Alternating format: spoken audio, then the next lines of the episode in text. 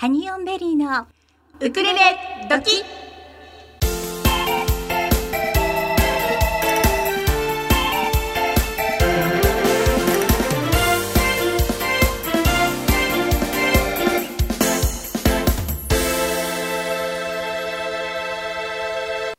皆さんこんにちは。こんにちは。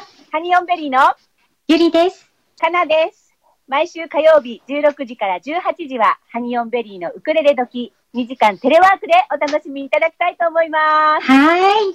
はい、えー。今日はしがつにじゅうはちにち火曜日ですね。もうしがつも終わってます。はい。そうですね。はい。はい、えっ、ー、と、もうテレワークもこんな感じで、ね、今月全部テレワークになりましたけれども。そうですね。来月スタジオに帰れたらいいな。本当、早くスタジオに帰りたい。ねー。はい。はい、というわけで、今日のメニューをご紹介したいと思います。お願いします。はい。今日のメニューですが、ゲストをお招きしてのギフトボックス、そしてスカイナウ。今日は後半にもゲストさんをお迎えしてお届けいたします。えー、ではメッセージの送り方をご紹介いたしましょう。えー、ハニオンベリーただいま絶賛テレワーク中ですので、メッセージをいただく場合には一番確実なのは Facebook のメッセンジャーになっております。ハニオンベリーの Facebook ページがありますので、そちらからメッセージを送ってください。えー、Facebook をされていない皆様は、ハニオンベリーの公式サイトからメールフォームができていますので、そちらから、もしくは Twitter、えー、Instagram からもお送りいただけます。えー、あと、おはがきですね。おはがきは、えー、コマラジの方に届いた場合には、メッセンジャーできっと送ってもらえると思いますので、えー、コマラジの住所も申し上げておきましょう。郵便番号 にーぜろいちのぜろぜろいちに 狛江市中泉いっちょうめ にのろく 狛ラジスイートタイムパラダイスハニーオンベリーのウクレレ時までお願いいたします。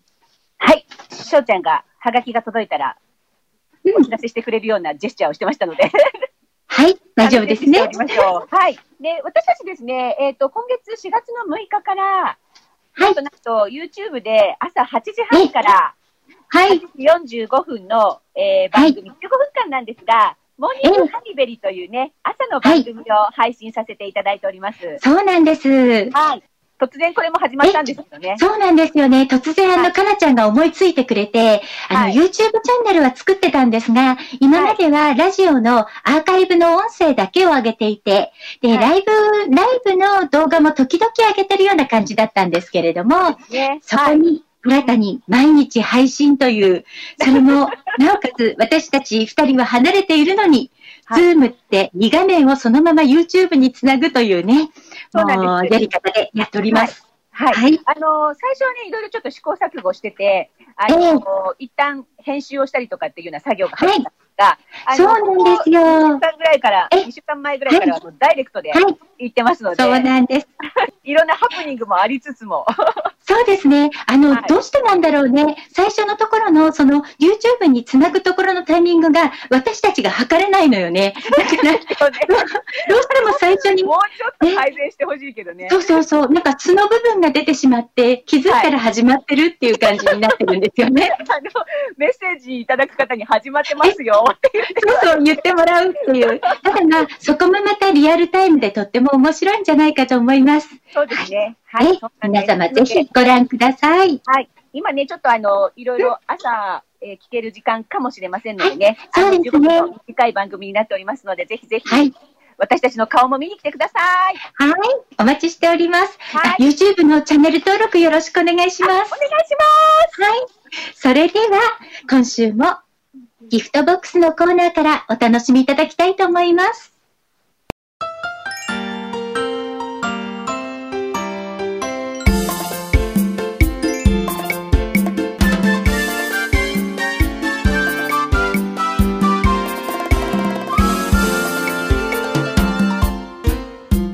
ハニオンベリーのギフトボックス。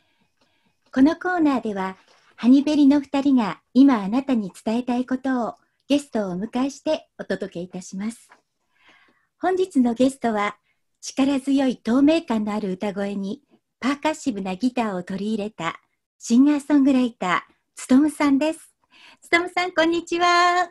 はい、こんにちは。佐賀県のシンガーソングライターつとむです。よろしくお願いします。はい、よろしくお願いいたします。今回ね、本当にまた私たちはテレワークでオンラインの会議システムを使ってつとむさんにインタビューをさせていただいているんですけれども、はい、えつとむさんのお仕事にもやはり今回のことはかなり影響してらっしゃいますか？そうですね、今ですね、えー、ちょうど、まあ、さんがつぐらいから、はい、イベント関係がですね、もう全部なくなってしまって、そうですよね。で、ちょうどご今ごがつのやつも、えー、ちょっともうなくなってしまってるっていう状態になりますね、うん、やっぱり。はいはい、そうですよね。私たちは今回そのつとむさんをねゲストにお越しいただきたいなってずっと思っていた理由の一つが、はい、佐賀出身というところなんですよ、実は。あ、そうなんですか。そうなんです。何かそうなんです。そうなんです。そうなんです。あの私たちね、あの、はい、まあ共通するね、ゆりこちゃんと共通のあの友達で、えー、まあウクレレで知り合った、はい、あのお友達で佐賀県のね、あの、はい、お友達がいらっしゃるんですけども、すごい仲良くさせていただいてるんですね。はい、おお、そうなんですね。はい、あの鹿島に住んでるんです。鹿島市。鹿島。はい。よかとこですね。そうなんですよ。はい。でもう本当にあの佐賀県と聞いただけで、えええって前まみれになる。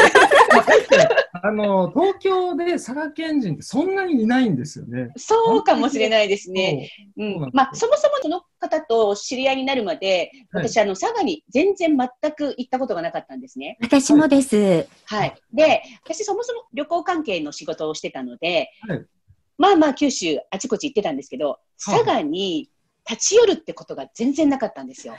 なるほど。はい。通り、通り過ぎるぐらい。通り、通り過ぎる。あれ、あれみたいな。はいはいはい。そうそうそう。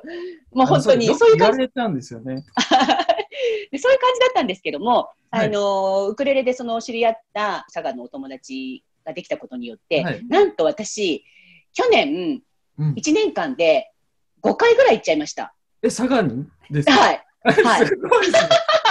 もうむしろ自分より帰ってますね、もう。そう、ベテランです。ベテランです、私。ベテランですね。はい、ベテランです。え、それは鹿島に行かれたんですか？えっと、鹿島のお友達に会いに行ったりとか、あとは、あの、ウクレレのイベントがあって、それで行ったりとか。はい、あの、ウクレレのイベントは、武雄温泉でやりました。そうなんです。そうなんですか。そうなんです。京都屋さんで。はい。すごい。ちょうどにがつぐらい、ちょっと帰った時に、よんせん入ったんで、この間。ああ、そうですか。はい、私たちはにせんじゅうはちねんですね、のくがつに行きました、武雄温泉。はい、ちょうど地元、地元が武雄なので。ね、そうですよね。なんかそれも。そうですね。うん。去年じゃなかったね、そうなる。去年じゃないです。一昨年ですね。一昨年ですね。はい。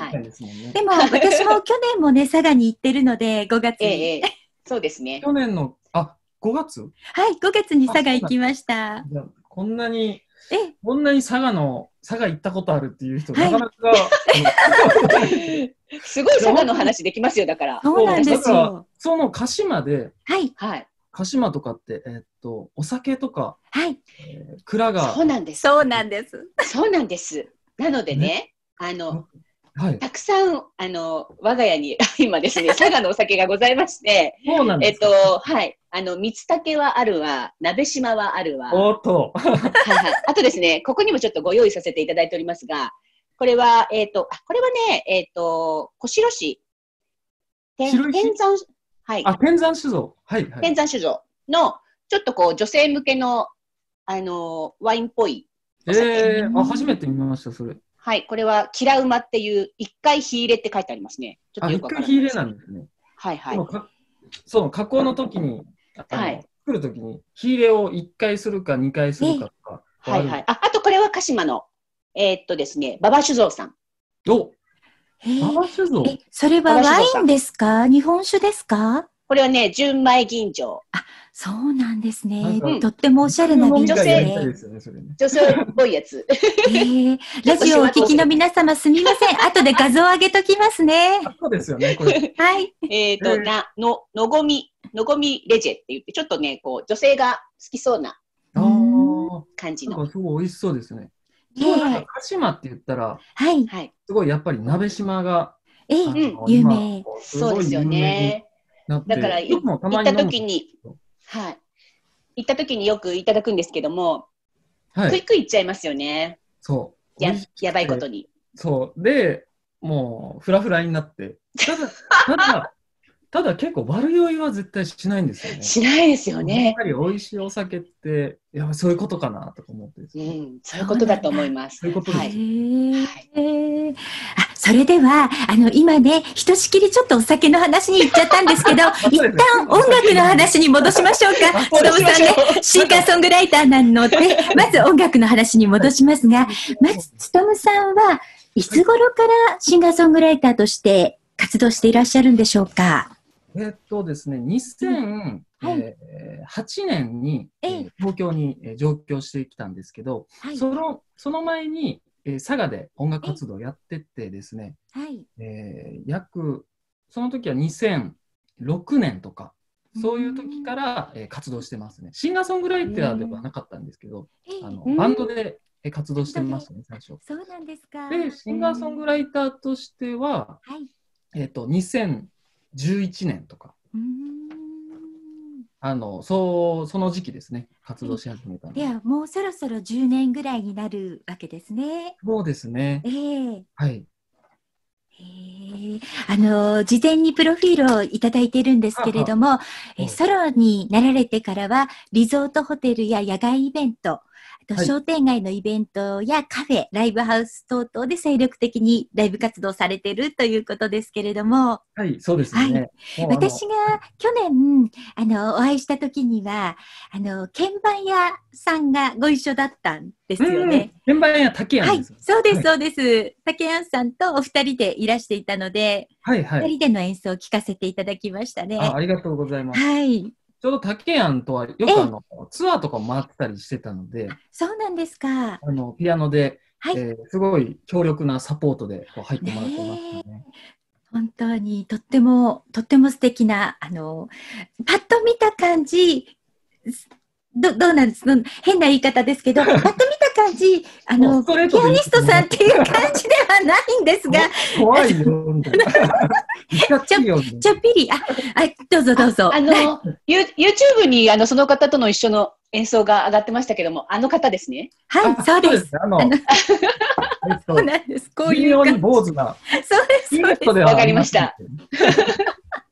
ありがとうございます。え、でも本当にね、あの去年ね、あのちょうど居酒屋トールちゃんというお店で練馬のガズレレの皆様のイベントに私も参加させていただいて、はい、なんかアットホームな感じでみんなでオープンマイクしたんですよね。その締めに、ね、はい、つとむさんがライブしてくださって。あ、そうでしたね。ちょうどいちねんまえ、いちねんまえになりますかね。です。ちょうどいちねんまえですね。いや、あの時みんなで、はい、なんか一緒に曲も歌え、歌いましたもんね。歌いました。あの、黄金に輝く列車がもうできた、はい、出来上がっていて、みんなでそこで、だから、まだ野音のことが決まる前だったんですけど、みんなでそこで練習してましたよね。はい、確かに、もうあの、はい、黄金に輝く列車も、あの、ちょうど去年の、えー、いちがつかにがつぐらいにできたんですよ。はいはい、そうだったんですね。最初ちょっとみんなで弾くってなって、はい、最初出来上がった時って結構難しくてですね、あの曲が。そうだったんですか。で、うん、ちょっとこれどうだろうと思って、はい、えー、あの熊木さん、あの、はい、練馬のえそうですね、勝手にガズレレのリーダーの熊木さんですね。で、そこにこう一回こう提出したらですね、はい、つとむさん、ちょっと難しすぎますよ。あ、まあ確かになと思って。これだとちょっとみんなで歌いづらいかなと思って、えー、ちょっと変えて、本当にこう、シンプルで、ちゃんとメッセージが、はい、歌詞が届くような、えー、作りにしようと思って書き直したんですよね。そうだったんですか。そうだったんですか。あの曲をあのごがつに行われた練馬文化センターつつじホールのワンマンライブの時に練馬メンバーが一緒に出たんでしたよね、確か。そうなんですよ、ね、もう本当になんかあの光景はすごくて、はい、ごじゅうにんぐらいステージにそうです私もその日は残念ながら聞きに行けなかったんですが動画で見させていただいて、はい、素晴らしかったですありがとうございます、ね、本当にもうみんなのこう力で出来上がったステージだなっていうのを、うん、こう改めてこう、ね、動画でまだ多分アップ、はい、YouTube とかにちょこちょこアップされてます、はい、あのアップされてると思いますでちょっと改めてもう一回、はいえーと、自分で撮影自分のチームでこう撮影したやつが、えー、あの、あるんですけどそれも、はいはいまあ、近日ちょっとアップしようかなっていうところなので、えー、それ結構大迫力なステージで、ね、やっぱり、やっぱりあの何回見てもこう、はい、楽しめるっていうか。えっと、そもそも勉さんとあの練馬の熊木さんとはどういう形のご縁だったんですかね。もともとは、えーはい、飲み友達ですね。あ、トールちゃんつながりですかあ、トールちゃんじゃなくて、練馬に、はいあのはい、もうちょっとなくなっちゃったんですけど、練馬のっていう、えー、あの中華料理屋があったんですね。うんで、そこのなんか交流会みたいなところで、はい、熊木夫婦が、えーあのはいはい、いらっしゃって、でそこで、えー、飲みながらこう、ああ、そう、音楽やってんだみたいな感じからこう仲良くなったっていう。えーはあ、さん、よねんまえとかじゃないですかね。そうですか。でもなんかその時ね、覚えてる、なんとなく熊木さんがそういうことを エスエヌエス 上でお話しされてたのを、あのはいはい、うん、なんかね、佐賀のミュージシャンと知り合ってさ、うん、みたいな話を書いて書いてらっしゃいました。はいはいはい、で、お、これはこれはと思いながら、はい、アンテナピーンって立ってたんですよ。ね、そうでしたよね。はい、すごいですね。そこから覚えてらっしゃって、もうあの。今日に至るってね。そうですよ。そうですよ。長い道のりだった。お会いするまで、きちんとお話しするまで。すごい今日はもうよろしくお願いします。本当によろしくお願いいたします。それではここでね一曲。勉さんの曲をお届けしたいと思うんですけれども、はいえー、勉さん今日はまずどの曲をおかけしましょうか。あ、そうですね。まあ先ほど、はい、あの話題になったはいえー、黄金に輝く列車のライブバージョンをください、はいはい、では勉さんで黄金に輝く列車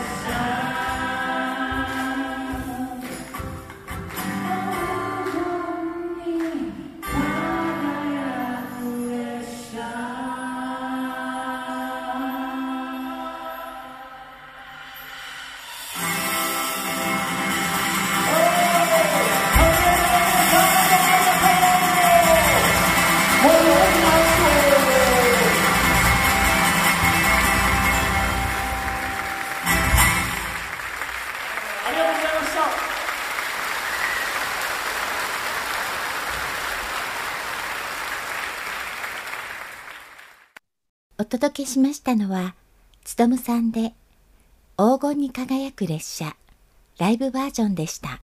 リマはそのあのワンマンライブに一緒に参加したところから、うん、あの八尾につながってるわけですね。そうなんです。そこからつながってるんです。なるほど。はい、でもう一回練習を熊木さんの方でみんなにこう、はい、あの指導ですからね。そうですね。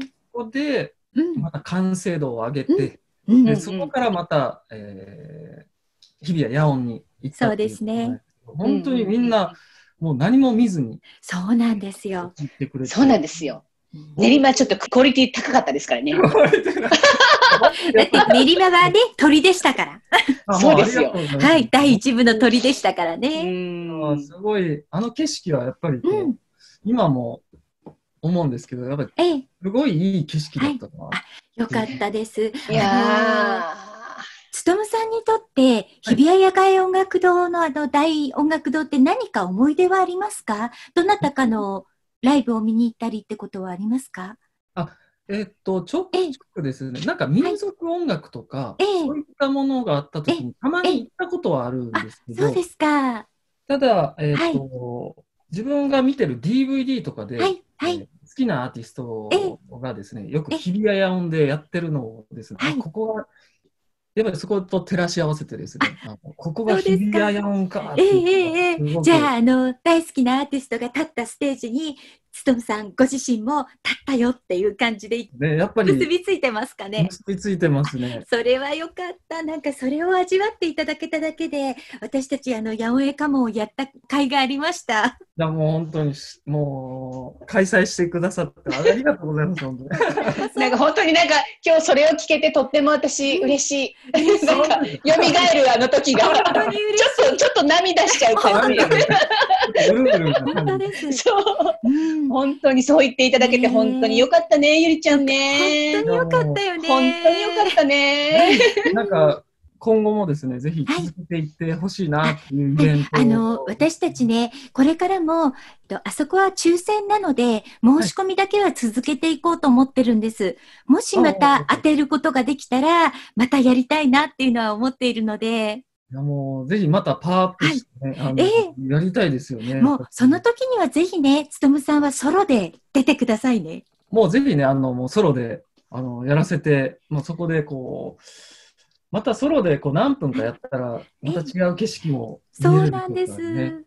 ちょっとやりたいですね。やっぱりやっぱりあそこの日比谷野音は本当になんか特別な思いをされてるアーティストさんもすごく多いですから、うん、ですよね、うんうん、やっぱりね、あのそうやって映像いろんな有名アーティストがそれだけのね、あの、そうなんですよ、イベントやってますからね、はい、見に来てたんだよっていう、うん、一般人もいっぱいいるわけじゃないですか。そうです、そうです。それに、こっち側に立ってるっていうのだけでも鳥肌ものだと思うので、はい、ちなみにですね、はい、あの、あそこを当てたのは私なんです。なんと。そうなんですよ。ここに女神が。そうなんです。その通りです。ここにね、女神がいまして、そうなんですね。いろいろね、いろいろあった中で、野音へカモンが最終的にできたのは本当にかなちゃんがやるって決めてくれたからできた。そうなんです。あのまあね、今思うとですね、あのやるかやらないかっていうことを聞かれたときに、はい、あの何の賞賛もなかったんですけど、そうですね。やりたい。なるほど。やりたいんですけど。私が言ってそこでなるほど、その決断が、はい、の感動をそうです。そうなんです。はい。いやー、すごいですね。ここで女神とあのお話できるなんて。そうですか、そうですか。前のめりになっちゃう、また。まあ、すごいですね。ズーム越しにすごいアップになってそうなんですよ。なのでね、あの、本当にやってよかったなって、もうあの、じわじわ来てます。そうですね。じわじわ来てます。多分やるとあの時本当に無我夢中で、うん、あのね、開催当日まで無我夢中でいろんな準備もさせていただいて、はいはい、当日を迎えて、まあ、あの本当に燃え尽き症候群じゃないですけれども、なんかポカーンってなってまして、あっという間にお正月になり、あ大変みたいな感じでそうなかったんですけど、はい、でここでね、あの時決断したっていうののちょうどいちねん経ったぐらいだったんですね、はいはい、去年のさんがつぐらいだったんです。やりたいですって私が言ったのが、はいはい、なのでそこをからね、思うとね、ああ本当にあの時あの時の私よかよくやったみたいな自分にこうね本当本当よくやったみたいな、そうよね。あのイベントを主催するってもう本当大変じゃないですか。はい。そこからどんどんどんどんその本番に向けて本当に大変で、で本当にそれが終わった後って結構燃え尽き症候群みたいなそうなんです、本当になりますよね。はい、はい、私たちちょうどその野音が終わって本当でしたらこのコマラジのウクレレ時っていう番組のスタートがくがつのじゅうににちがスタートの予定だったんですよ。はい、でところがオリンピックの影響でコミュニティ エフエム のアンテナが立たなくって開脚が遅れたんですね。え、じゃあこうこう工事がこう、そうなんですよ。鉄が足りなかったらしくてなんか原始的な感じですね。それでね、開局がにかげつ遅れまして、じゅういちがつのじゅういちにち、じゅういちじじゅういっぷんじゅういちびょうにスタートしたんですが、そのにかげつかんがあったおかげで、私たちくがつついたちに燃え尽きて、そしてくがつちゅうはほとんどふたりともこう表に出てこない生活をして、使い物にならなかったので。だからラジオのことも徐々にこう回復していったってことですね。そうなんです。だからそれがね、くがつのじゅうににスタートしてたら本当ラジオの準備もできないまま始めちゃったと思うんですけ ど, どそのにかげつかんでいろいろ番組内のコーナー考えたりとか、うん、ふたりで 練, 練って体力もこう戻してなるほどスタートできたので、なんかね良かったんです、その遅れたことも実は。なるほど、やっぱりいい充電と、うん、あのそれ確かにそれ大事ですよね。いきなりこうガッといっても、そうなんですよ。そのね、経験と充電期間と、はい、いい塩梅で、いい塩梅でにかげつ過ごさせていただいて、それって始まったので、ラジオが。なるほど。もうね。あの、つとむさんは、狛江にはゆかりがあるということで、はい、そうなんですよ。どこに住んでらしたんでしたっけ？え、自分は狛江の、はい、えっと、最寄りは、ええー、北見。北見駅なんですけど、はい、そう北見駅でいつも降りて、はい、えー、立ち食いそばがた多分今もあるかわかんないんですけど、はい、そこの立ち食いそばをよく食べてましたね。そうだったんですか。はい、え、それはいつ頃までですか？北見に住んでらしたのは。えー、っと今練馬の方に、えー、住んでるんですけど、はい、えー、ちょうどごねんまえぐらい。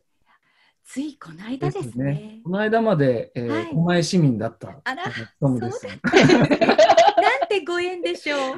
ちょっと嬉しくなっちゃいましたよね。ね、嬉しくなっちゃう。やっぱりあのこうやって、はい、まあもともと自分が住んでた時っていうのは、やっぱりこういう エフエム もできてなかった時なので、こうやってやっぱりこの街がですね、こう活性化されるっていうのは、やっぱりラジオになってもっとあのいい方向に、えー、向かっていくのはなんか。そういうふうに思うので、はい、本当になんか嬉しいですね。私たちも嬉しいです。そんなね、つとむさんまさか狛江にそんな深いゆかりがあるとは思っていなかったので。狛江あの自転車でよくうろあのうろうろしてましたね。いろんなとこのあの居酒屋さんとか行ってましたし。えー、はい。えー、今あの狛江にあのクラフトビールのところがいっぱいあるんですよ。あ、そうなんですか。そうなんですよ。クラフトビールなんかすごい、ね、いろいろあのいろんな酒屋さんがちょっと今ビールのその何醸造を始めてるところがあって、はいはい、ビールも美味しいので今度来てください。そうなんですね。え、そうなんです。ビールもあび僕ですね、えー、ビール党でもあるので。あ、そうなんですか。日本酒とビール党。あの日本酒が結構メインな感じなんですけど、はいはいはい、ビールも大好きですね。もう体にこれどっちもあの飲みすぎたら危ないかもしれない。そうですね。気をつけないとね。そうそう、気をつけないといけない。あのつとむさんかなりお強いんですか？僕はもあそんなに強くはないんですけど、はい、なんかそういう味とかが好きなんですよね。あ、あのお好きだっていうことですね。あの味とかね。うん、あのつとむさんは音楽の ユーチューブ チャンネル以外に、はい、お酒の ユーチューブ チャンネルも最近始められましたよね。あ、そうなんですよね。はい、にがつぐらいから、えーえー、始めてですね、はい、人の酒ミュージックバーっていう、うん、えー、日本酒の紹介と、はいはい、あのそれに合うそのえー、歌を届けるっていうチャンネルなんですけど。素敵ですね、それね。それをちょっと今最近やり始めて、ね、はい、あのちょっと今までそこまで YouTube 活用っていうのはあのしてなかったんですけど、ちょっとこれから、まあ、今もまあこういう時期ですし、はい、まあ、いい機会かなと思って。そうですよね、はい、せっかくなんでじゃあ、あの佐賀県のお酒を特集した回もやってください。ね、確かに確かにって確かにって不審なのに実は実はあれなんですよ、あの一回その鍋島あ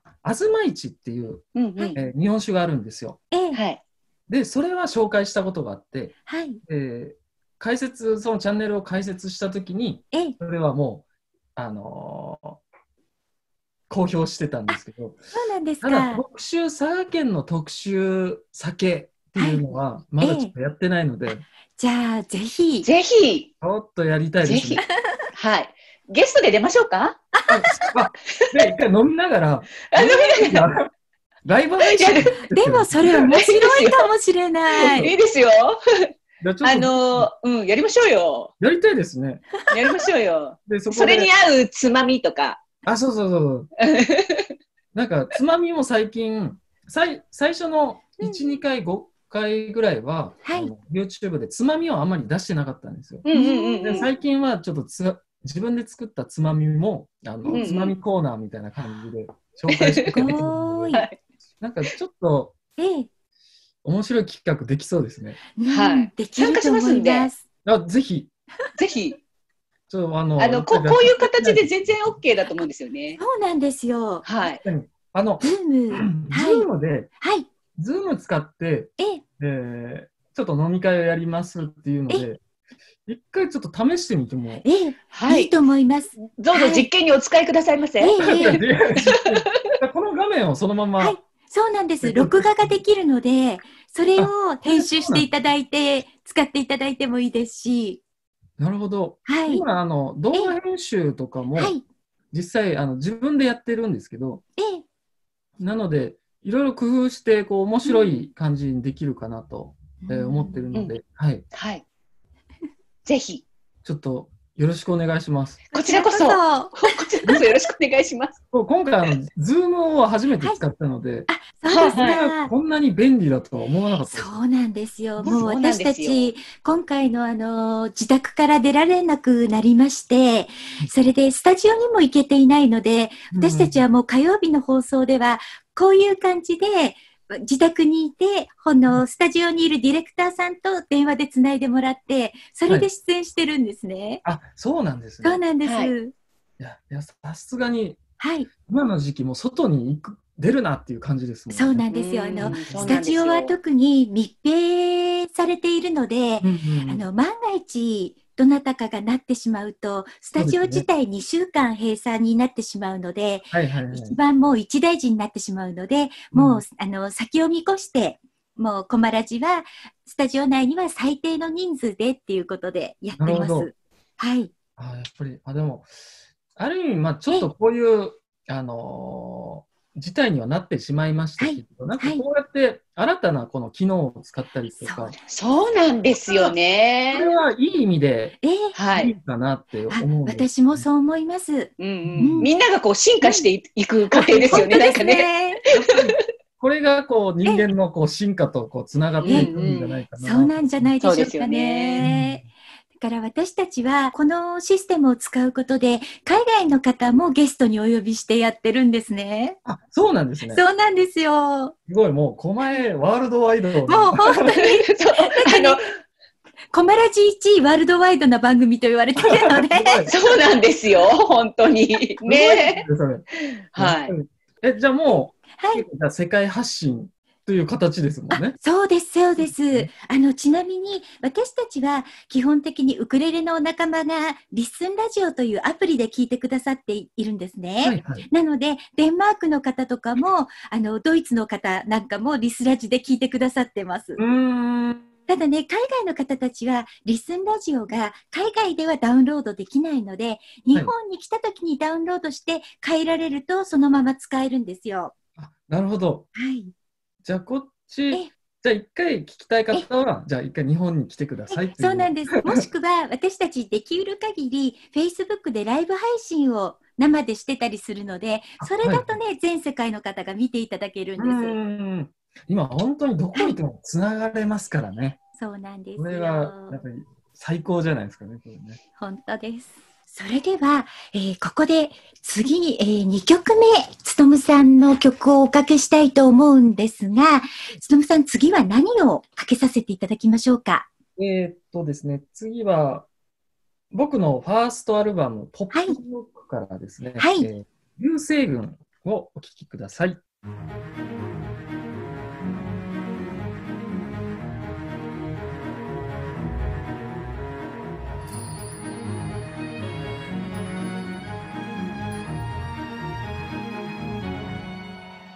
風の中にぬくもりを感じ、いつものように君のもとへ歩き続けることでここまでたどり着くことができたのだろう。意味のないことをどれだけして意味あるものに近づけただろう。背筋が伸びたその白い肌、僕はいつまでも抱きしめたい。過ぎ去る時の中であなたと出会ったことで重なる二人のストーリー。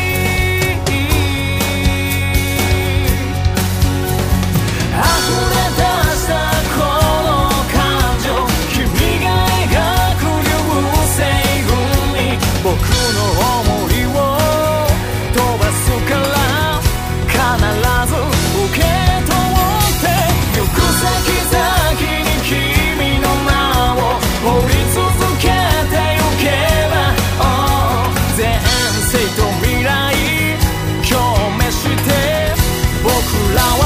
出会うから」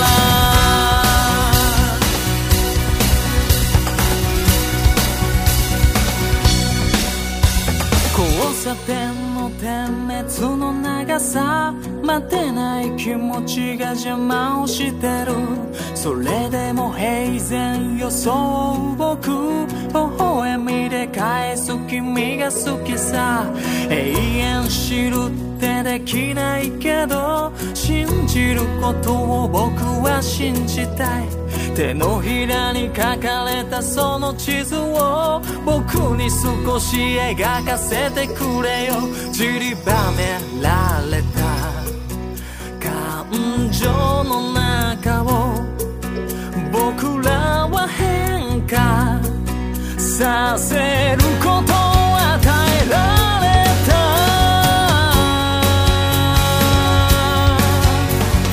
溢れ出したこの感情、僕が渡した金のせいに君が水色の雨降らせ、オレンジ色の世界へ行く先々に君の名を掘り続けてゆけば、oh、 前世と未来共鳴して僕らはまた出会うから。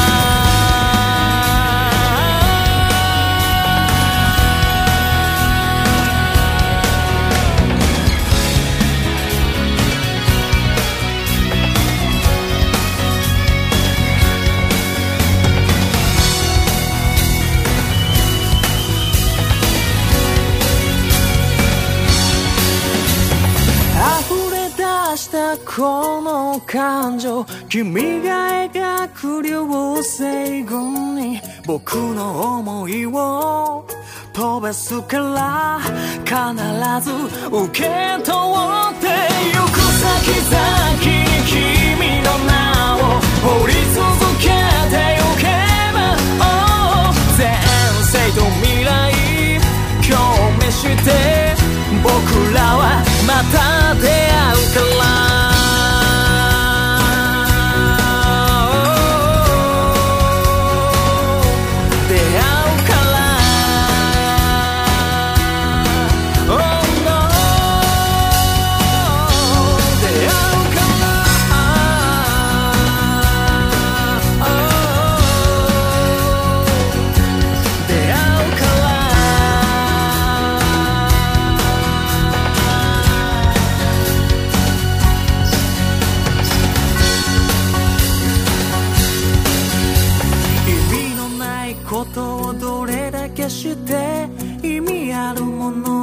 近づけただろう。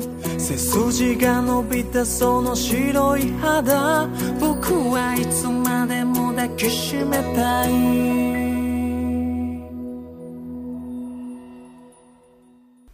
お届けしましたのはつとむさんで流星群でした。では引き続きつとむさんにお話をお伺いしたいと思います。一つお伺いしてもいいですか？つとむさんの曲作りのことなんですけど、はい、曲を作られる時っていうのは詞と曲とどちら選考が多いんですか？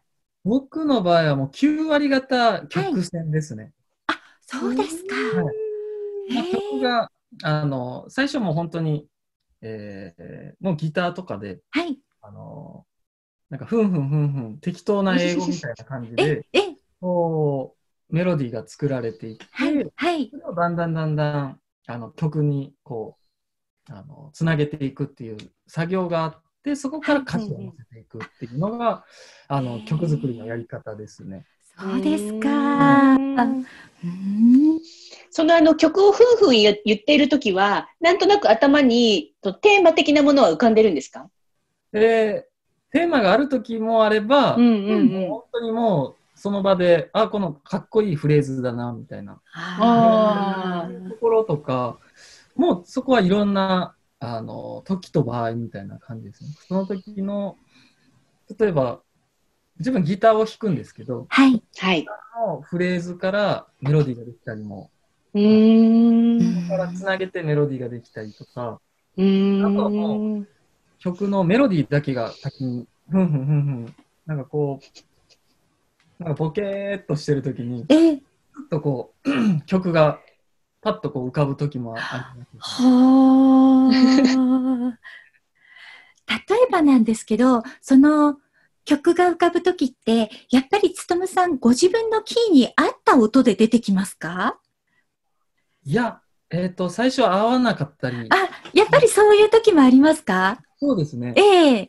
そこからじ、はい、曲ができてキーを合わせていくこともありますね。そうですか、うん、あ, あともう一ついいですか？つとむさんは今回のこのポップンロックの前にも、えっと、レコーディングはたくさんされてると思うんですが、そのレコーディングをした時に、レコーディングした後で自分の演奏をこう、例えばいちねんくらい経ってから聞いた時ってどんな感想を持たれたりするんでしょう？え、レコーディングをやった後、はい、やった後やっぱりそのえー、その光景でこういうその時あこういう思いだったのだろうっていうのがなんかこう戻ってきますね。あ、戻ってきます。例えばなんですけど、レコーディングした時からその後どんどんどんどんライブでやっていくうちに曲が変わっていったりとかっていうことはないですか？えっと結構しょっちゅうあったりしますね。本当？あの、うんうん、アレンジとか、はいはい、基本的にライブやるときっていうのは、ええ、なんか自然と変えてる自分がいたりしてですね、それは歌い方もギターの、あのフレーズとかも少し変えたりもしますね。もうなんかライブバージョン、まあ、なんかよく言う一回弾いてしまったら、はい、同じプレイをできないみたいな、うんうんうんうん、そういうことはあの結構ありますね。そうですか、はい。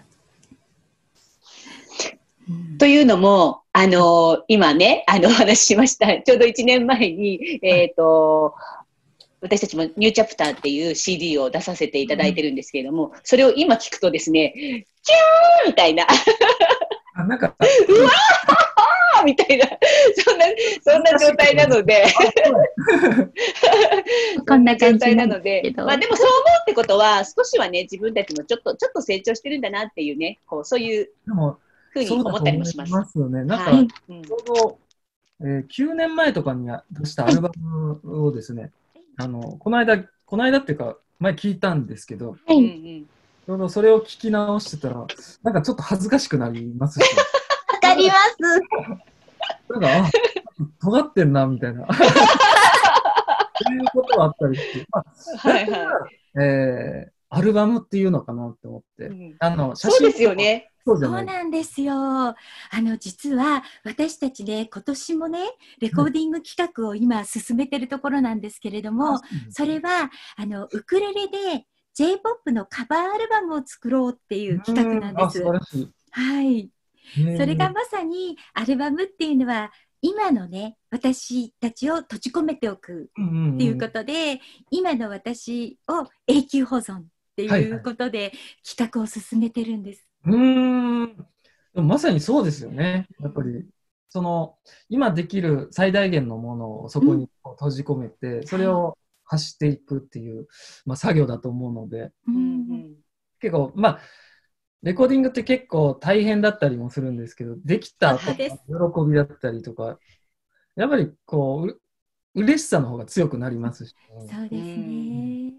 やっぱりそこでいろんな人にこう届いたら余計嬉しいしっていう、はい、まあ、それそれのなんかこう繰り返しなのかなっていうところを思って、うんね、本当にそうです。うん、あの昔こう自分が好きなアーティストの シーディー とかを聴いてても、もうそれが出来上がった ひゃくパーセント なのかなと思って聴いてたんですけど、実際自分たちがやってみたら、多分そのアーティストの皆さんもその時が ひゃくパーセント、まあその時の ひゃくパーセント かもしれないけど、うん、全然きっと時が経ったら違うアレンジでもっとこんなにいい感じに歌えるんだよっていうふうに思ってたんじゃないかななんていうのを最近感じるんです。うん、はいはい。だからそれがなんかやっぱりあの曲が育っていくっていうことなのかなって思ったりして、うん、あのまあ、自分もそうだし人に歌っていただいたりとかもそうだし、うん、あのそういうことで、ね、どんどんこういい感じで、ね、こう磨きがかかるというんでしょうかそうなんだろうなと思いながら、まあ、もちろん本人もそうでしょうし、はい、聴いてくれる人たちがあって、そこでまたライブがあってで、うん、そのライブの中でその曲がまた成長していくっていうのはすごく、うんうんうん、そういう感じでは思うので、まさにその通りだと思います。うんうん、本当にそうですね。今日はいろいろとお話聞かせていただきまして本当にありがとうございました。今度はスタジオにみんなで入れるようになりましたら、もう一度来ていただけますか？もちろんです。ありがとうございます。ありがとうございます。だいさんのふるさとみたいな感じですからね。わ、嬉しい。本当ですか？でも本当にそうですね。ちょうどごねんまえ行って、はい、佐賀、えーはい、ごねんまえ、今は、まあはい、練馬にいるので、えーはい、そうですね。はい、タンのふるさと。はい。もうぜひあの狛江にまた来ていただきたいと思います。はい、本日のゲストはシンガーソングライターつとむさんでした。つとむさん、本当にありがとうございました。ありがとうございました。またぜひいらしてください。ありがとうございます。またありがとうございました。じゅうろくじ代最後の曲はつとむさんでななばんめの月。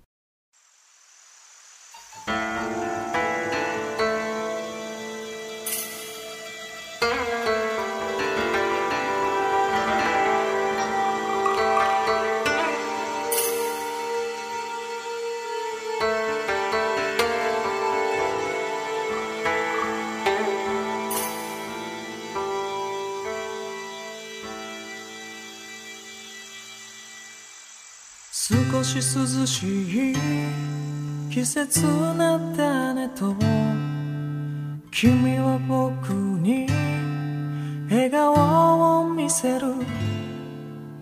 いつからだろう忘れかけてた、愛することを思い出したよ。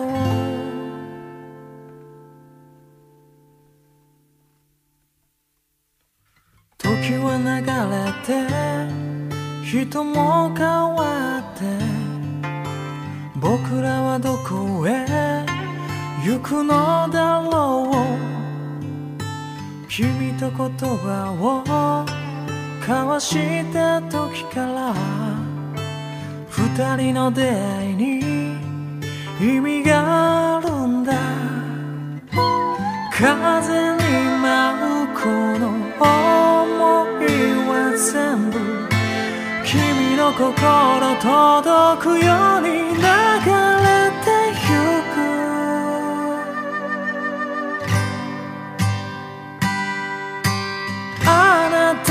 出会い大切なものすぐそばにあることに気がついて友情でも愛情でもなく確かな愛を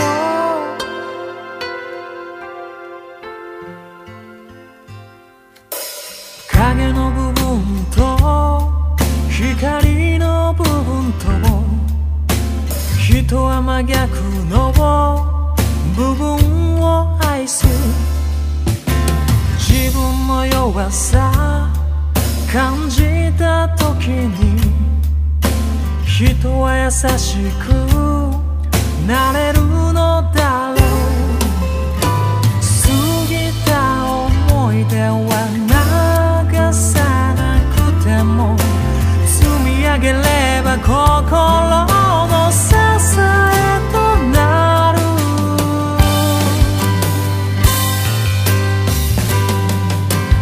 あなたと出会い気づいたことは言葉では全て伝えきれないだから僕は今君のためにこの歌を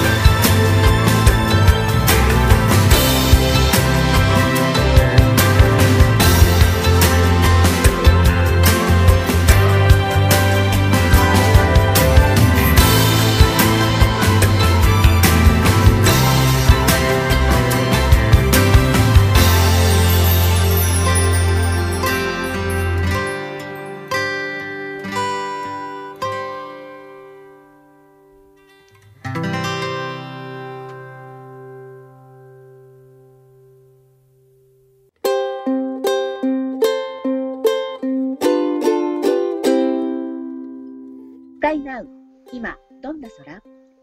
ウクレレでつながった全国のお友達に電話をつないで出演してもらうコーナーです。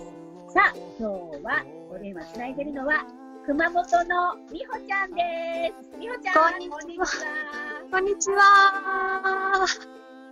はい、えー、今日もお元気ですか？私たちつないでお顔を見ながら今お話をしてるんですけれども、はい、はいお久しぶりです。お久しぶりです。はじめましてです。ゆみちゃん、いつも、いつもいつもお話は聞いております。はじめまして。よろしくお願いします。よかったです。なんかこ、こんな形で早めに実現できて。ああ、よかったです。ね、すいません、なんかなかなか合わず時間が、ね、いつもちょっとね、はい、お忙しくしてらっしゃるので、今日はチャンスチャンスです。はい、はい、それでは美穂ちゃん、ちょっと,、えー、と自己紹介をちらっとしていただければなと思います。あの今やってるお仕事とか。はい、えー、とのぐ熊本在住野口美穂です。えっ、ー、とペットのマッサージ、まあ、ワンちゃんなんですけどのマッサージだったりとか、シャンプーを含めたマッサージだったりとかっていうのをしてます。あとは割とあのワンちゃんと暮らしていく上でのそのなんていうのかな、アドバイスというか、お困りごととかもよくあのお話しさせて、こうなんかいろいろ飼い主さんのこうストレス軽減だったりとかさせていただいたりとかはしています。はい、はい、えっとトリマーさんみたいにその、ね、カットしたりとかそういうのではなくて、トリマーさんじゃないですね、うん、もうちょっと違うことなんですよね。そうですね、うんうん、ちょっとマッサージなのでね、うんうん、やっぱりあの、まあ、ワンちゃんが多分専門だとは思うんですけれども、えーとお家、まあ、家族同様にね、あの暮らしてると思うんですけれども、ワンちゃんはワンちゃんなりのストレスとかを抱えてるんだよね。ワンちゃんはワンちゃんなりに頑張っています。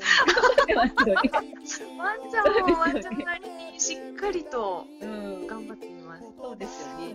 まあ結局さ、なんていうの、まあ体の何マッサージってことは何かストレスを感じてコリがあったりとか、まあ何か。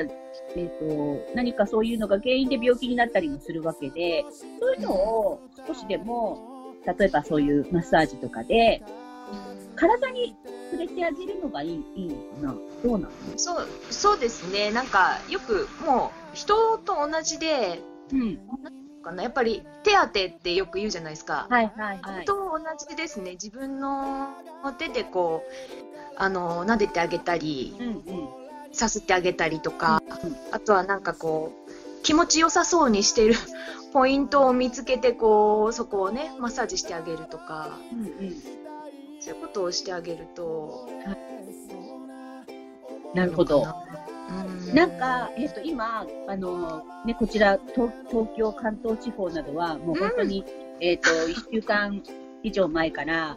はい、とおかぐらいになるんですけども、緊急事態宣言が出て、まあ、外出自粛してねっていうようなことになってるんですけども、はい、あのね、ワンコのお散歩とかもなかなかね、あのたっぷり時間は取れないと思うんですよ、今のこの時期ね。本当におしっこうんちさせてぴょって帰ってくるとか、そのぐらいの時間でしか多分、ね、できてないと思うんですけれども、そんな中多分ワンちゃんとかも、えーと、ストレス抱えてるんじゃないかなと思うので、うん、その時になんかこう体で触ってあげて、こうほぐれるような場所とかありましたら、うん、ちょっと教えていただきたいなと思います。ほぐれていくような場所とか、そうですね大体なんか、あのー、割とここを揉むといいですよみたいなポイントはあるんですけど、あのー、こう触ってて、うん、なんていうのかな、すごく気持ちよさそうにするポイントっていうか、ワンちゃんによっても違うんですよね。う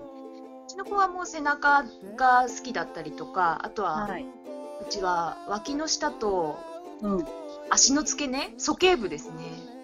足の付け根、はい、割と大好きで、そこをこうさすってあげると気持ちよさそうにしたりするので、なんかそういうところはポイントではあるかなと思いますけど、ご自身のワンちゃんの表情をこうよく撫でながら見られて、こううっとりしてるとか、染めるこうね、人と同じで、あー気持ちいいなっていうような顔をしたり、まあ眠ってしまっちゃったりとかするポイントがあれば、もうそこが大好きなポイントということなので、はい、優しくスキンシップ取るような感じで、うんうん、マッサージしてあげるといいと思います。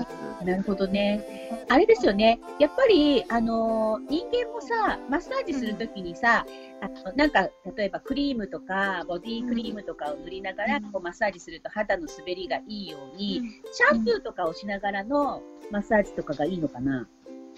そうですね。シャンプーするときにもちろんしてあげるのもいいと思います。あの、ふわふわ、泡、泡で滑りが良くもなってますし、あとは、あのなんていうのかな、皮膚の皮膚への刺激っていうのも結構シャンプーしてる間ってこう刺激してあげられるので、はい、まあちょっとつまんでみたり引っ張ってみたり、あー、はい、結構ワンちゃんの皮膚ってビヨンと伸びるので、うんうん、伸びます伸びます背中とかね、あのちょっとつまんでみたり引っ張ってみたり、こうくねくねこう皮膚を動かしてみたりとかされるとまた違った刺激があって、そっか、はい、与えることによって流れが良くなるっていうのかな、血液とかね。なるほどね、うん、引っ張ってみていい引っ張って引っ張ってここ今ちょっとあれですけど、そうそうなんですよ痛くないんです、うんうん、今美穂ちゃんの画像で、えー、美穂ちゃんちのワンちゃん、えっとそれは今出てましたね。えっとブラウニーさんですね。はいはい、ブラウニーさんちょっと毛が長いですよね。毛がちょっともさっとしてるんですけど、結構、うん、あの割と伸び伸び、うん、なんていうのかな、こう掴めるくらい割とあるので、こうもみもみとなんていうのかな、皮から皮から掴むみたいな感じで。なるほどなるほど。すいません、うちの僕が。大丈夫ですよ。まあでもあのね、人があのずっと普段例えばお留守番をしてるワンちゃんとかが、まあ結局、ね、こうやって学校自粛になってくるとずっとお家の人と一緒にいる環境っていうのはどうなのかな。安心してるのかな、それはそれで。どうでしょうね。私もなんか四六時中一緒に何日もっていう経験がないのであれですけど、割と犬は犬なりに距離を取ったりするので、うんうん、その思うにその距離を取った時に無理やりこうね抱っこしてあげたりとかそういうことじゃなくて、ある程度勝手にさせてあげることも大事かなと思います。なるほどねまあそれは人間も一緒だよねああそうですねなんかそうなんでそうかもしれないですね。さっきもテレビでやってたよ。なんかこのコロナでさ、一緒にね、うん、お家にお部屋の中にいる機会がね、時間が多いからなんかコロナ離婚がどうのこうのとか言ってたけどえそれそれあれかな、本当にコロナのせいかなすごい積もったよ、それはやっぱりえ、そのきっかけになってる。持ってるものがあるのよ、そういうのはね。うん、ね、なのでね、あのね、まあ、こんな時期ではありますけれども、ぜひね、はい、あの、まあ、ワンちゃんと一緒にいたりする時間も長いと思うので、うん、はい、いろいろ観察してみるのもいいですね。そうですね、なんか、観察にいいですね、確かに。ね、うん。美穂ちゃん、しつけ、しつけとかもや、やってるの？あ、基礎のしつけはやってますね。もう基礎的なベーシックトレーニングみたいな感じ。なんでこれがどうしてなんで必要なのかみたいなのをこう描きながら一緒にトレーニングっていうかワンちゃんと一緒にねこう練習するとだいぶ違うと思いますね。やっぱり危険回避ってそこで待てることによって危険が回避できるっていう。呼んで 戻, 戻ってくるようなねワンちゃんだったらいいんですけど、嬉しいってなって嬉しいってなっちゃう、嬉しいあーみたいになったら大変ですもんね本当よね。ああやっぱりね、うんね、うん、一緒に暮らしていかないといけないので、ある程度ねお互いにこうなんていうのかな、尊重して受け入れてね、なんかお互いにお互いのことをわからないとちょっと宇宙人と暮らしてるようなもんですからね。そうよね。なんかねこの間ねちょっとねあのラジオを聞いてた時にやっぱりそのペットのお話をされてる番組で、うん、なんかねあのえっとお留守の間になんかあのご飯とかを食べさあさって食べ物を食べ物を探して探して探して食べちゃうみたいな行為にはちゃんと意味があるんだみたいな話とかをしててそうそうそう、それなんだなんだったか忘れてたけど、なんかねとにかくその行動には一つ一つ意味があるっていう。なるほど、うん、ひとまとめに問題行動と呼ばないでっていうところなんですよね、うん、きっとね、うん、そうだよね。とても賢いので、でも割と知能は、まあ、さんさいぐらいかな。それでは、えーと、そんな美穂ちゃん、はい、えーと、今はなんかイベントとかでもたまにヘッドマッサージ出てたりするんですよね。知ってますね、うん、もう今、今こんなね、うん、コロちゃんで気になったりしてますけど、ね、うんうん、ね、マルシェでさせてもらったりとか、うんうん、はい、してますね。ね、じゃあ、あのー、またね、いろんなイベントでそういうのがご紹介できたらいいですね。本当、そう思ってます。ね、ありそうですけどね、はい、みんなで頑張っていきましょう。うんなんか、はい、もう免疫力上げて、私たちもワンちゃんも。そうですね。うん、本当に。うんうん、あと、あ、あの、あれなんですよ。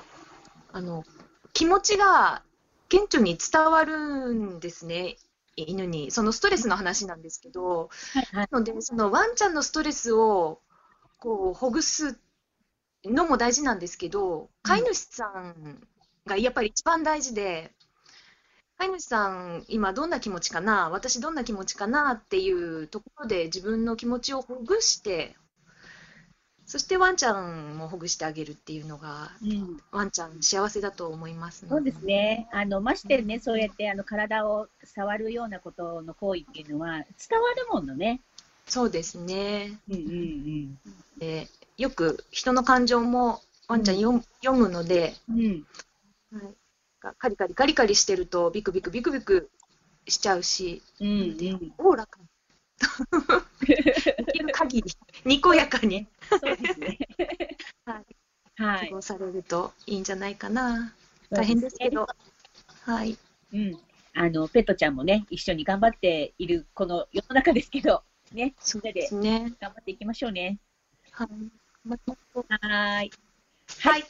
それでは今日は熊本の美穂ちゃんにお電話をつなぎました。また熊本に遊びに行くよ。あ、また来てください。待ってます。あ、ゆきちゃんも来てくださいね。待ってます。ありがとうございます。ありがとうございました。ありがとうございました。熊本の美穂ちゃんからのリクエストで、デイジー・ドブユキさんのおもえサンライズ。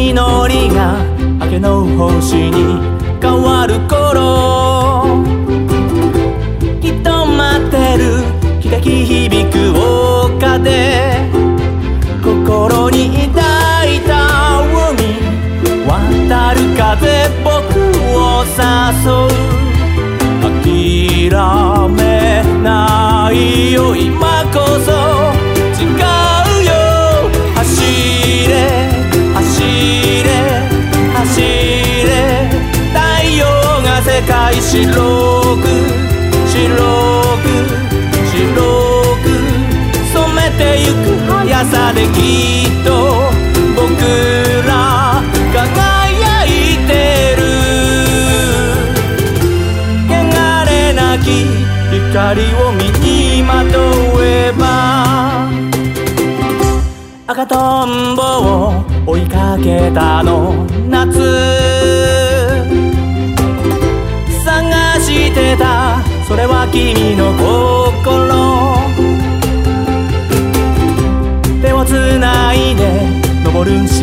い坂道で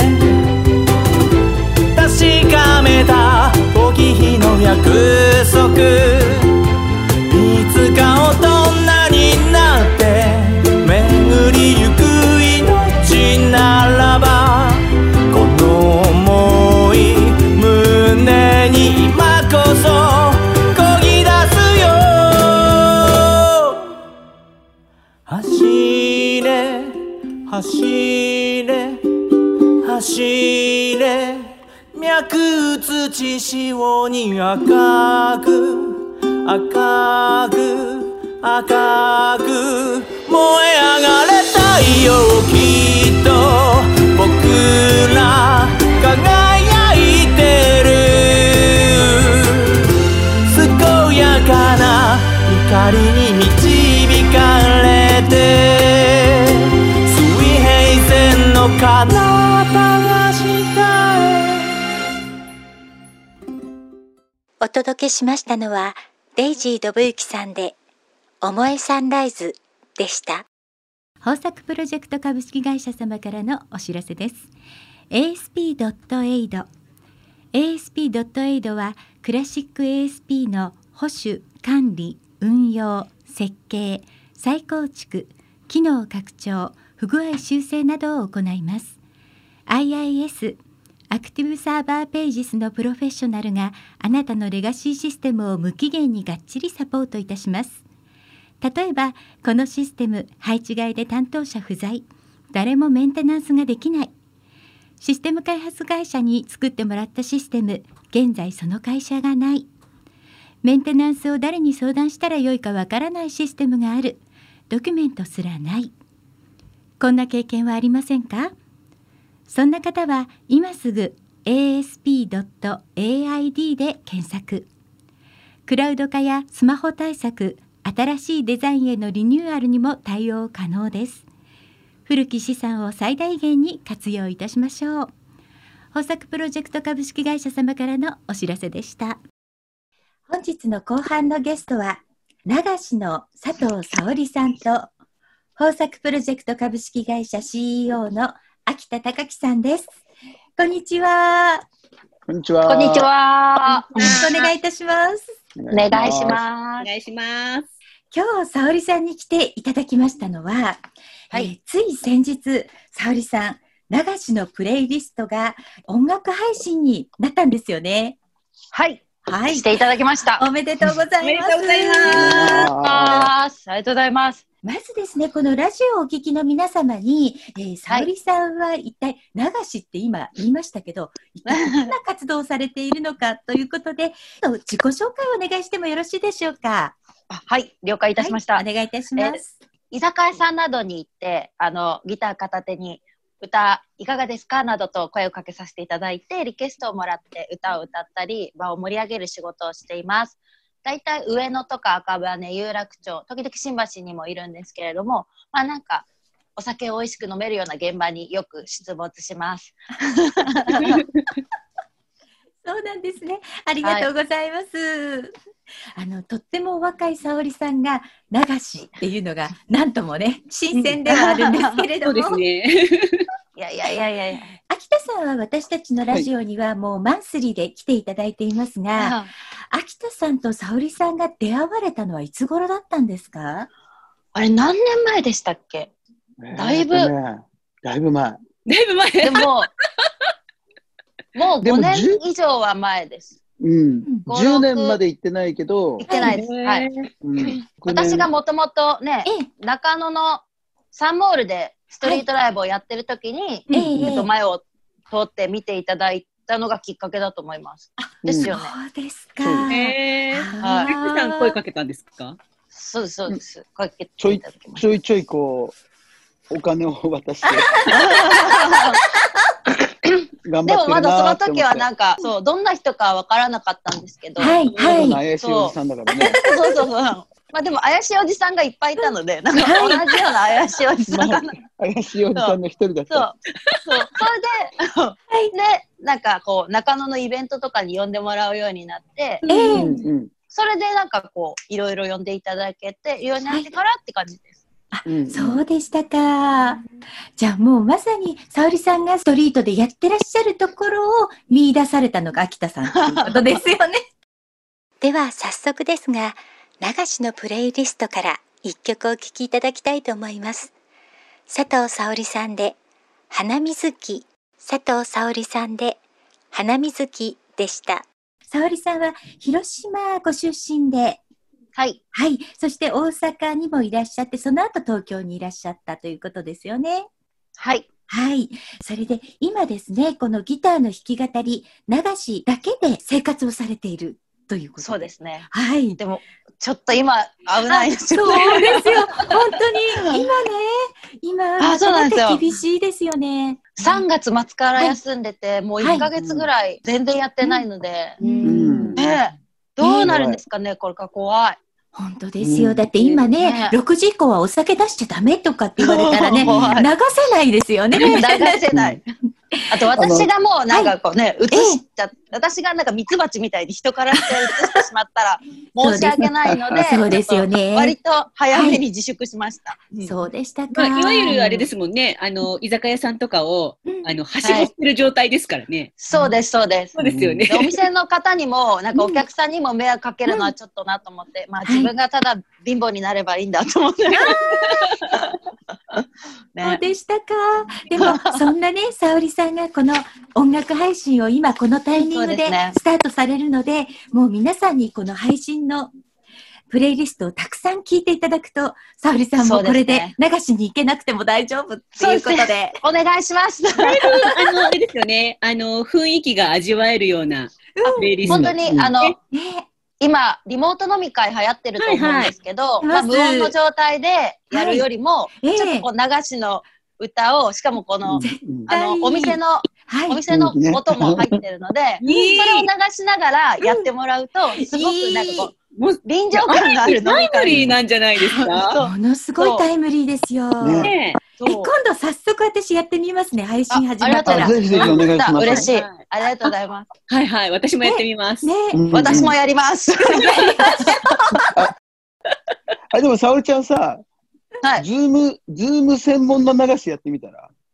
あ、あね、ズームでみんなミーティング、そう、ミーティングしてるところに、あの、いっきょくごひゃくえんで買いますよとか。さよならって。うん。あ、いい。ちょっとそれまた詳しく相談させてください。え、すごい。面白いと思う。ズーム流し。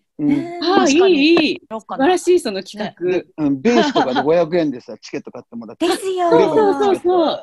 ええ。ナイスアイディア、それ。ね、ちょっと。北社長。結構ね、みんなで、じゃあ、沙織ちゃん呼んでいっきょく歌ってもらおうか。うんうん。じゃあ、俺買うわ。呼んでください。うんうん。あの、じゃんけんで負けたやつが金払って呼ぶとか。あ、いい、いい。いいですね。それ、ちょっと詰めていきましょう。うん。呼ぶ呼ぶ。ね。練習してください。いいよ。何ですか。うんうん。すごい。お願いします。やった。仕事できました。やったです。そうそう。それできるよ、多分。本当ですね。本当に。いちにちいちまんえんぐらいにはなんじゃない？あ、最高。そんな。お家にいながらして。でね。こんな。いいですね。デブ賞には自称的な仕事ですね。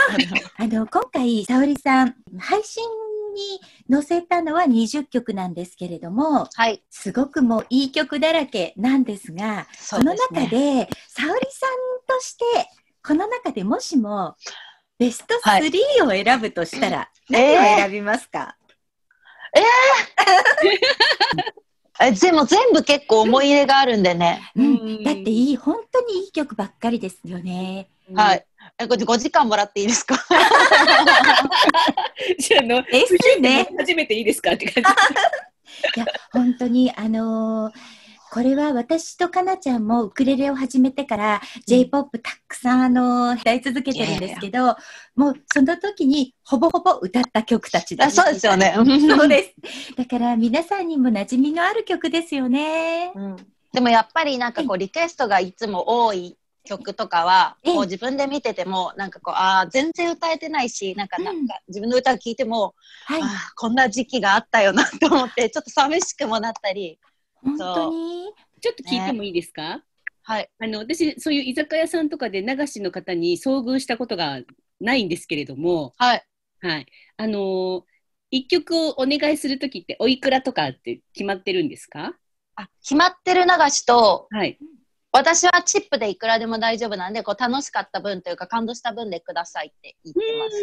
なるほど、はい、安心してください。一 番, 一番弾んでくれたのってどのくらいですか？あ、でもいちまんえんくらいくださいとかかも。すごい、はい、まあ、そんな毎回じゃないですよ、はい、もちろんそうですよね。ラッキーチャンスの日ですから、チップで買えるぐらいのもう思わず店の人と目合うみたいな。あとね、あのー、沙織さんは、えー、流しの組合に入っていらっしゃるってお聞きしていましたが、流しの組合っていうのはどのくらいの人数いらっしゃるもんなんでしょうかね、組合員の皆さん。最初私が入った時は、はい、本当になんかご、ろくにんだったんですけど、うん、今もうさんじゅう、よんじゅうにんくらい、いつもやってる人じゃなくて、えー、なんかマジで年にいち、にかいとか月にいっかいぐらいしか入らない人も含めると、はいはい、さんじゅう、よんじゅうにんぐらいいるんじゃないですかね、今。そうなんですか。増えてるんですね、流しの方は。増えてます。私だから超フル株なんです。で、あの、その流しの組合があるっていうのを知ったのは、その流しつながりでこういう組合があるから入っといた方がいいよみたいな話があったんですか？違うんですよ。もともと私が、うん、えっと、ストリートライブをやってる時に、はい、中野の昭和新道っていう通りがあるんですけど、うんうん、そこでメロディアスナイトっていう流しのイベントを年にいち、にかいぐらいやってるイベントがあって、はい、ある日こう普通にサンボールで歌ってたら、あのその企画のおじさんが歩いてきて、なんか明日流しが足りないんだけどちょっと来ない？ちょっとギャラも払うからって。あ、沙織さん声かけられやすいですね。私すごいめっちゃ声かけられる。魅力的だなと思いますよ。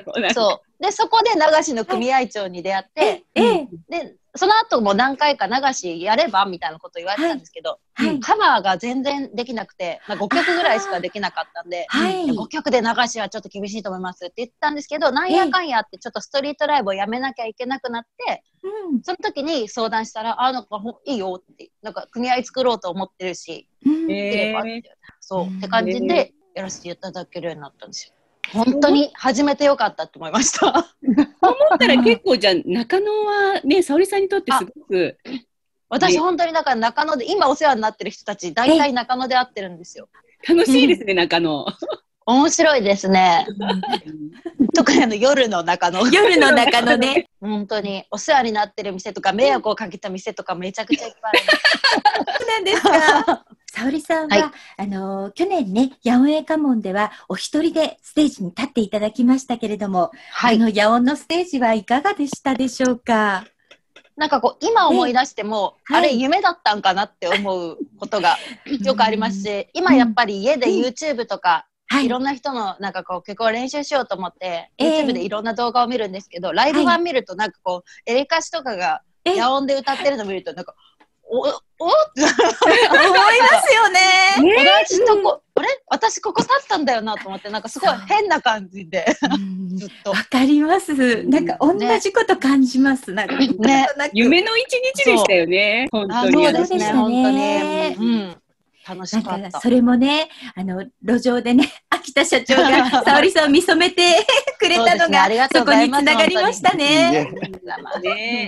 今は特にその、さっきもちょっとね、オンラインの飲み会で流しの仕事ができないかなっていうお話も出ていましたけれども、はい、うん、何かオンラインでやっていこうっていうことを考えたりはしてましたか、沙織さん。オンラインでこうなんですか、話しながらっていうのはあんまり考えてなかったんですよ。はい、あの、ええ、配信とかもやろうかなと思ったんですけど、ええ、まあ今やられてる方もいっぱいいるし、うん、ええ、なんかこういろいろ考えて、配信は違うかなと思ってて、はい、で、まあ、YouTube をとりあえず頑張ろうと思って、うん、動画を撮ってたんですけど、やっぱ自宅なんであんまり全力で歌えないのが、はい、うん、ちっちゃい声で歌うとかはいいんですけど、うん、だから隣の人があの、ね、もしリモートワークしててすげえ気が散るなって思われたら申し訳ないかな。確かに普通だったらお昼間だったら皆さん出かけてるから聞いてもいいかなって思うけど、今はそれができないわけですよね。うん、そうですね。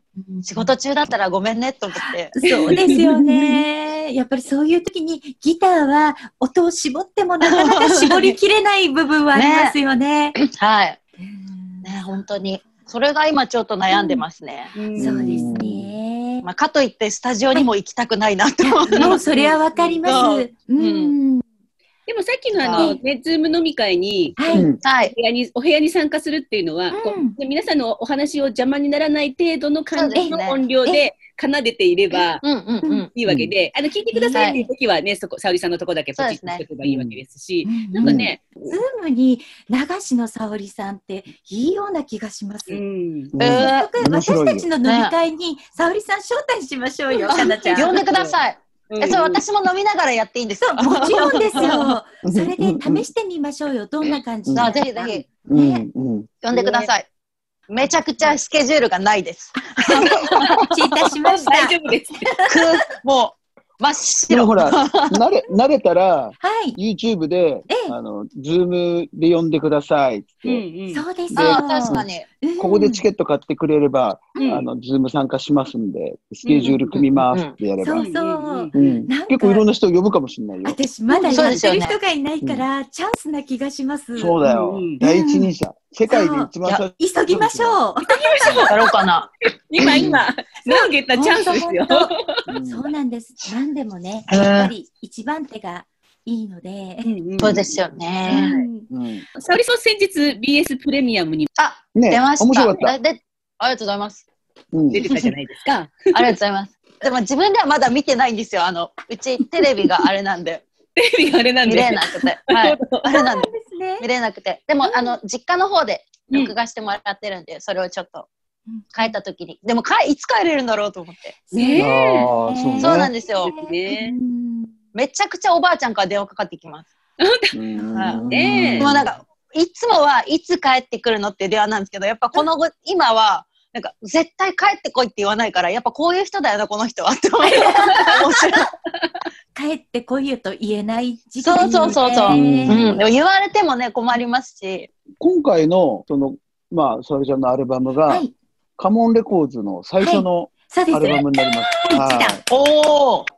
だいいちだんでございますよ。売れるペースはまだないけど。はい、あで一応流通が豊作パブリッシングってことになってるので、はいはい、豊作パブリッシングのページでは、まあ、告知はしていく感じ。うん、はい、うん、そしてこの沙織ちゃんの配信があって、その後は ジェイポップ のウクレレカバーも乗っかっていく、うん、かな、はい、そういうことです。そういうことです。えー、皆さんぜひね、この沙織さんの流しの音源のね、配信を聞きながら、うん、オンライン飲み会をしていただくのも楽しいと思いますし、ね、流行るといいですね。うん、皆さんぜひそれやってみてください。それで聞いてて、うん、やっぱり生で沙織さん見てみたいなと思ったら、オンライン飲み会に沙織さんを呼んでいただいて、うん、流しで実際に弾いていただくっていうのがきっと楽しいと思います。うん、よろしくお願いします。というわけで、しがつのにじゅうごにち、から配信されております、はい、佐藤沙織さんの流しのプレイリスト全にじゅっきょく、皆様ぜひ配信サービスの方からお聞きいただいてダウンロードしていただきたいと思います。本日の後半のゲストは流しの佐藤沙織さんと豊作プロジェクト シーイーオー の秋田貴樹さんでした。ありがとうございました。ありがとうございました。ありがとうございました。ありがとうございます。佐藤沙織さんのオリジナル曲素晴らしい世界をお届けいたします。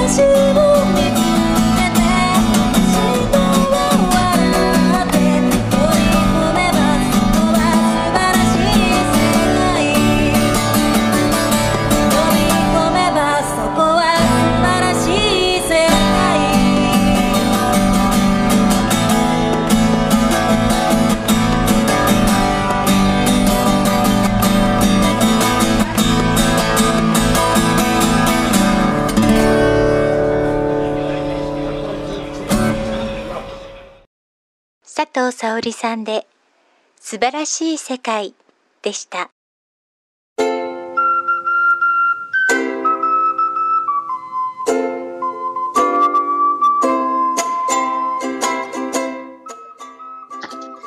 はい、えー、ここからはテレ、テレワーク中のハニベリのふたりにつないでいただきました。はい。はい。お待たせいたしましたって感じですね。そうですね。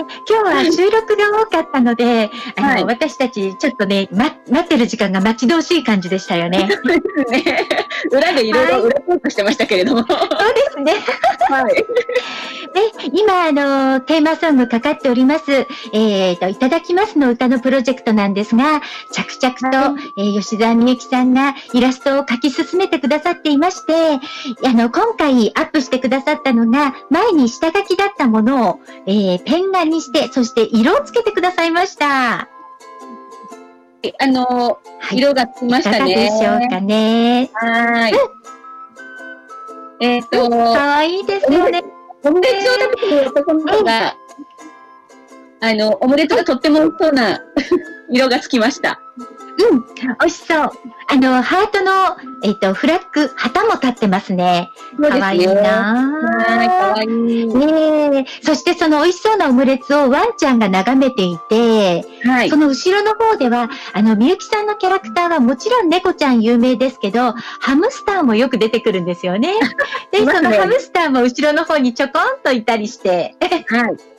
とっても可愛いです。うん。また色がつくと本当にね、可愛らしい感じになりますね。そうですよね。はい。今、あの、進次郎さんが、またミラコラキッズの皆さんと、えっと、音源作りにもす、あの、どんどん着々と進んでいるようですので、これからのプロジェクトの進行が本当に楽しみです。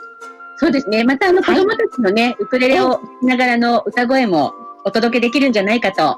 はい、思います。期待しております。はい。では続きまして、今日ですね、メッセージをいただきましたので、ご紹介させていただきたいと思います。お願いします。はい。ラジオネーム、マリコさんからいただきました。えー、マリコさん、えー、さんがつで仕事を辞めたので、火曜日のコマラジも聞けるので嬉しいです。その代わり、朝がゆるゆるで、カモレレやモーニングハニベリはアーカイブで聞いています。えー、ゆりちゃんの空を見上げての音源が最高に可愛いです。そして、かなちゃんのスクワット動画も最高にいいです。えー、そう、あの、私たちね、えっと、かなちゃんがスクワットしている動画をアップしてるんですよね、YouTube にね。はいはい、そうなんです。ぜひ皆さん、ね、見ていただきたいですね。はい、そして、えー、マリコさん、明日はじゅうくじから、あの、本日ゲストのつとむさんのライブ配信があるので、そちらにチャンネル合わせたいと思います。っていうことです。はい。はい、えー、毎日楽しみにしてますので、頑張ってください。あ、かなちゃん、一つ質問が来てましてね。何でしょうか？あのー、モーニングハニベリに出演しているオランウータン欲しいです。どこで買えるんだろう。うちにも飛んでくるかなっていうことです。あの、モーニングハニベリのキャラクターですね。はい。はい。はい、そうです。オランウータンくんはですね、カモンくんと言いまして、うん、はい、あれを、あのー、イケアから連れてきました。そうですよね。はい、で、カモンくんは、あの、ちょっと次元移動ができるんで、時々、ユリの家にも遊びに来るんですよね。そうなんです。あの、ズームの中から飛んでくんですよね。ね、そうなんです。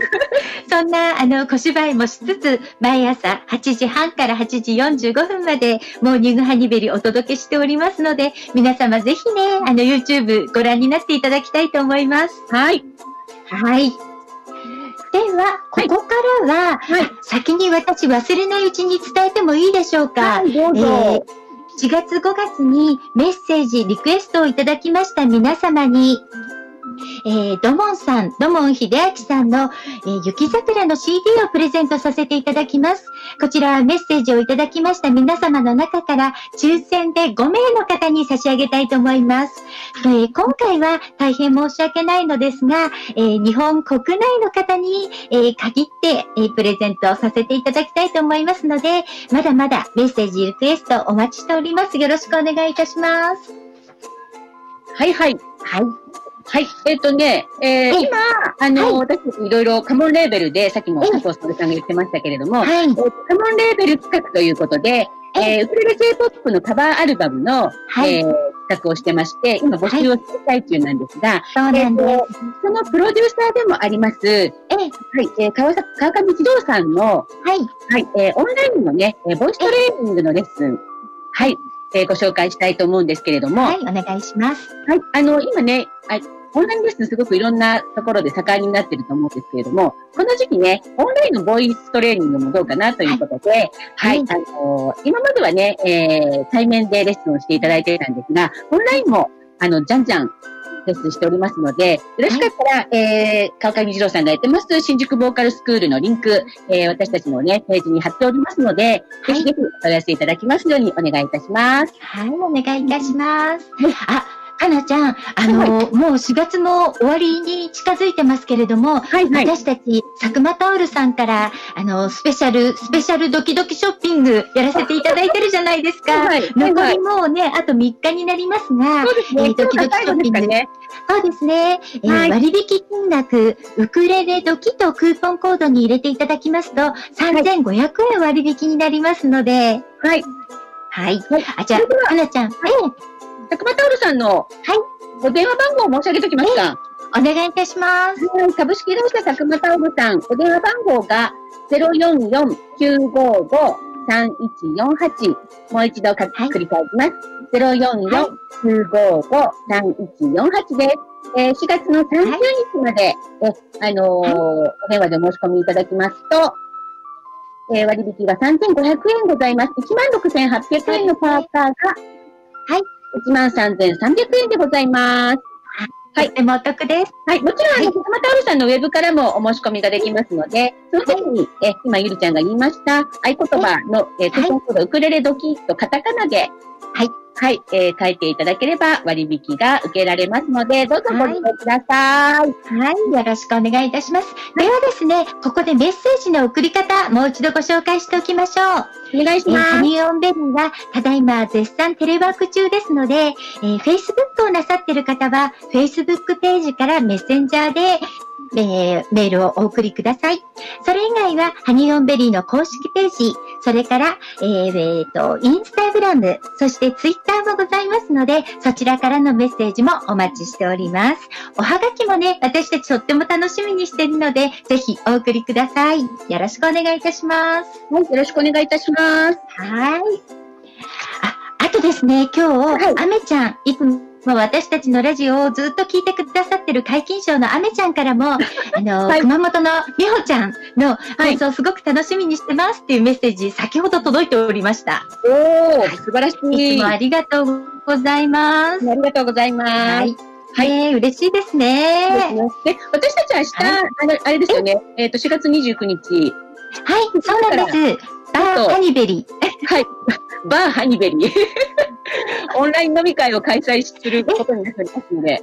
そうなんです。え、残り、一人様になってますので、もしね、気になる皆さん、あの、Facebook のイベントページご覧ください。ご来店お待ちしております。はい。はい。それでは、えー、今週も、デイジー・ドブユキさんのレレハッピーデーの音楽に合わせまして、今週お誕生日を迎える皆様にお祝いをお届けしたいと思います。まず今日しがつのにじゅうはちにち、高木理香さん、おめでとうございます。それから矢野幸弘さん、おめでとうございます。野口和正さん、おめでとうございます。おめでとうございます。そして小野理恵子さん、おめでとうございます。明日しがつのにじゅうくにち、仙台のいさちゃん、お誕生日おめでとうございます。しがつのさんじゅうにち、えー、池田文江さん、おめでとうございます。それから、えーと、ひろまりのひろみさん、お誕生日おめでとうございます。ごがつのついたち、仙台のなおみちゃん、お誕生日おめでとうございます。そして新潟のなおみさんもお誕生日です。おめでとうございます。おめでとうございます。そしてかおりさん、お誕生日おめでとうございます。おめでとうございます。ごがつのふつか、佐賀の大島美紀子さん、お誕生日おめでとうございます。おめでとうございます。そして松本愛子さん、お誕生日おめでとうございます。おめでとうございます。ごがつのみっか、修士さん、お誕生日おめでとうございます。おめでとうございます。はい、そそれから長谷川さん、おめでとうございます。おめでとうございます。そして、えっと、本間純子さん、お誕生日おめでとうございます。おめでとうございます。ごがつのよっか、森田さん、お誕生日おめでとうございます。おめでとうございます。そして、宮崎のゆうゆうさん、おめでとうございます。おめでとうございます。はい、そして、さとみさん、お誕生日おめでとうございます。おめでとうございます。今週もたくさんの皆さんにお誕生日のお祝いをお伝えいたしました。はい。それでは今日もね、はい、テレワークなんとか無事に終え終えられそうですね。終わりましたね。はい。なんか毎週ね、何か一つ二つドキドキすることがあるんですよね。実は今もドキドキ中で。そうなんです。画面が溜まっております。そうなんです。でもなんとか放送はうまくいってるような気がします。そうですね。はい。ディレクターの顔だけちゃんと見えます私。ね、大丈夫です。もうヒロさんがあの毎週ね天気予報をやってくださってるのでね、ヒロさんに支えられてますね私たちね。はい。ありがとうございます。というわけでこの放送は豊作プロジェクトの公演でハニーオンベリーのゆりとかながお届けいたしました。ハニーオンベリーのウクレレ時は毎週火曜日じゅうろくじからじゅうはちじまでの放送です。番組へのメッセージリクエストもお待ちしております。それでは来週もテレワークのウクレレ時でドキドキドキさせたありがとうございました。ララビューティフォーデー一緒に踊ろうよメリーゴーラウンド乗り場で待ってるから今日はハッピーデイララビューティフルボディうつむいた日々にさよならさ連れてって虹の果てに買い物かごいっぱいの愛をありまとれるグランパーラッ